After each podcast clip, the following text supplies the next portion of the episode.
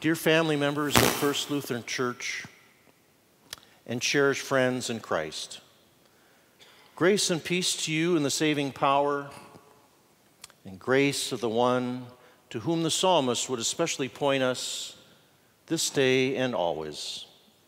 That is, to God, who is our refuge and our strength, a very present help in trouble.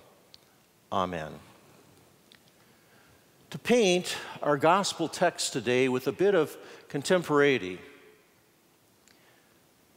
picture these early disciples of Jesus in freshly pressed white lab jackets. Young medical students, residents, now making their rotations through the hospital rooms of life, supervised by the great attending physician, Jesus himself. And like all residents, the disciples were zealous to try to find an answer to the why. The why of suffering.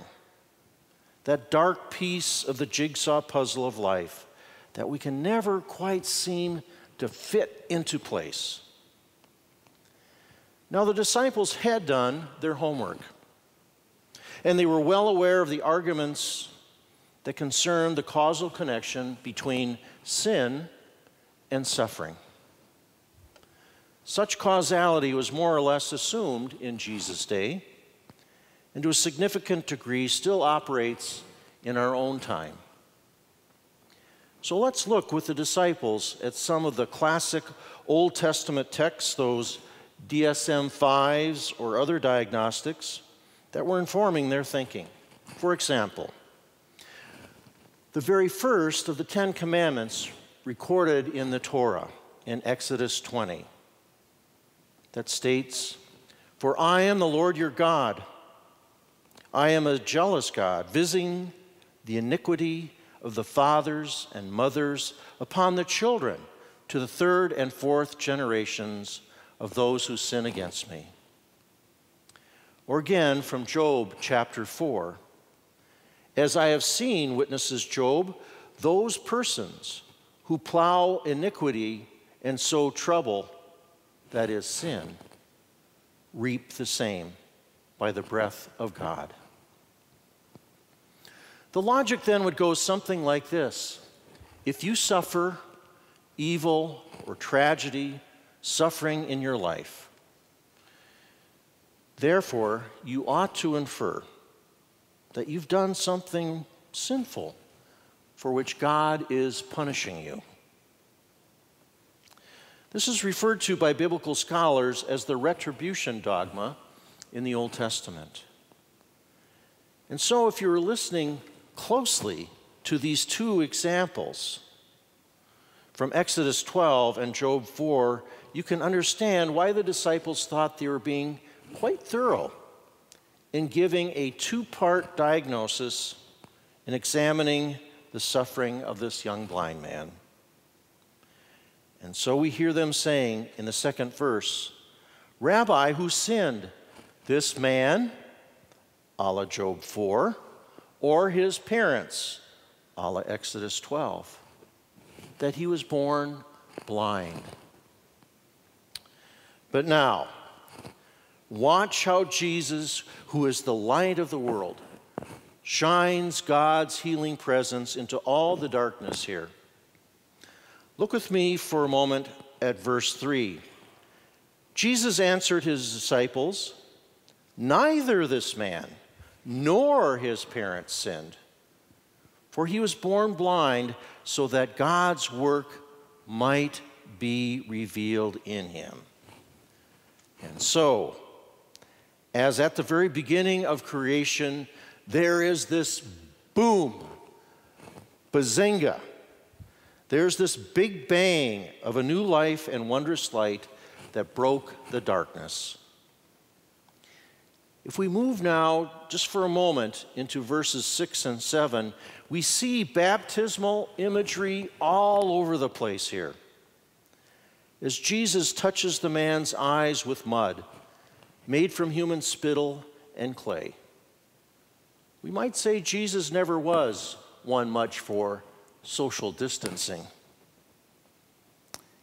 and then tells him to wash with the water at the pool of Siloam. The man does, and he receives his sight as Jesus promised.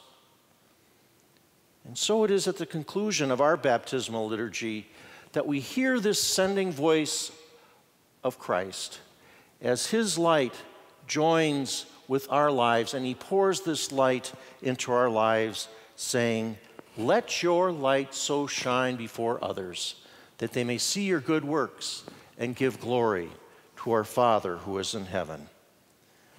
Now, to step back again into verse 4. Jesus says, We must work the works of God the Father who sent me while it is still day, for night is coming when no one can work. Note the sense of urgency here. Most likely, it is referring to the night of Jesus' coming crucifixion. And also note the first word here in verse 4 it is the word we. Yes, this is what we might call the royal we of the royal priesthood. Jesus is sending us his ongoing light in the world now, some 2,000 years later, to give expression to his ongoing story of salvation and healing to share his sacramental word and his sacramental touch. You see, Jesus is more concerned about the future than the past. A new testament is breaking in and still is upon our old sin sick world. As the 20th century Roman Catholic priest and theologian Ed Schillebeeckx puts it eloquently People are the words by which God continues to tell God's story. But now there's a backlash of blindness of the law turning back upon itself within the minds of the Pharisees and the other people gathered in verse 13. Why? Because Jesus had not only healed the young blind man in such an unconventional way, but he healed him on the Sabbath. And so the Pharisees in particular couldn't fit this into their assumptive word and world. With their doctrinal set of boxes, such as the retributive dogma. We need a double blind study first. Check with the neighbors, the parents, where is this blind guy? Is this Jesus board certified with the AMA? Celebration? No, rather interrogation. They were like the self righteous character, her name Mrs. Watts, W A T T S, in Flannery O'Connor's novel Wise Blood who's portrayed by Flannery with some ironic humor when she writes It was plain that Mrs. Watts was so enlightened and so well adjusted that she didn't even have to think anymore. Well, they were now. So up in their heads with their, we know, we know that, we know this. But they had nothing in their hearts. Now take a deep breath with me here. In all the suffering and tragedies of life, whether it's physical or mental illness, divorce, confrontation with death, loneliness, the loss of a friend, we can feel so out of control, especially in this time of a chaotic coronavirus universe. At times, none of the pieces of life's puzzle seem to fit. And so, like the Pharisees, we too assign blame to others, ourselves, and yes, even to God, saying things like, well, it's God's will, or whatever. Trying to make the inexplicable more reasonable and restore a measure of sanity to our lives. There appears to be some comfort in naming the source of our trouble trying to TGIF, nail it down. But Jesus, the great physician, the healer of our soul deep down, is teaching us here to resist our efforts of leaning on our own understanding or pointing blame, but gives us a new word, a revelation that can bring light out of darkness, victory out of defeat, and even meaning out of meaninglessness.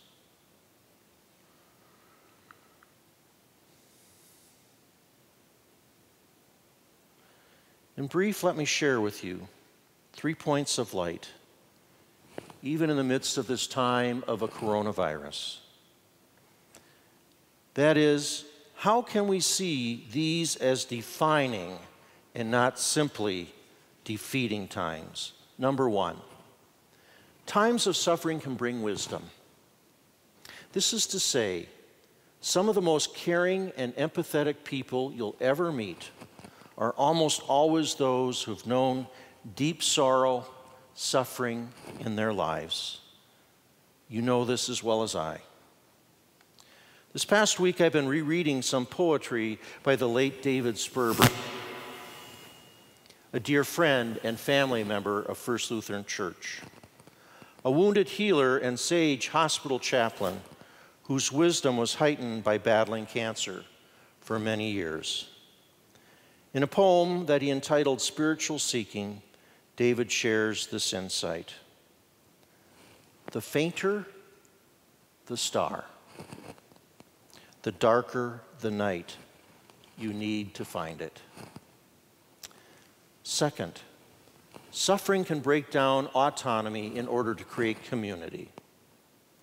In times of great suffering, such as the current threat of a pandemic, it's usually impossible to see how pain or tragedy can ever lead to anything good or creative. Like in the Old Testament story of Joseph. As for us, hindsight is a luxury. The further we're removed from our suffering and pain, the more likely we're able to accept the possibility that there's some greater good that can come out that moves right back into our gospel text of making God manifest. This has been the witness of countless Christians who've been convinced that they are more empathetic and compassionate people because of shared suffering. Think of the many support groups that have been birthed because of a solidarity in suffering AA, hospice, Mothers Against Drunk Driving, and other support groups. Again, note Jesus' first word there in verse 4 of the text we must work together. And finally, suffering can drive us to Christ and his cross. But let's not wax philosophical here or risk romanticizing suffering. It's brutal and often tears people in half. And for many, the suffering tragedies of life do seem meaningless. Why? Where's the meaning? Where in the world is God? And so it is in such times that we look to the cross and we hear Jesus saying, as recorded in Mark chapter 15, verse 34 My God, my God why have you forsaken me? Dear friends in Christ, in the midst of this Lenten season, as we walk together through the various valleys of the shadow, it is here, it is here that we find God in Christ, pointing us once again to the light that breaks the darkness in the shadow of his cross. God bringing life out of light, light out of darkness, and yes, even meaning out of meaninglessness. The world, in all its blindness, continues to look to Jesus on the cross with the Pharisees of every time and place, to him who is without sin and yet persists chronically in asking, Who sinned? This man or his parents, that he should be crucified.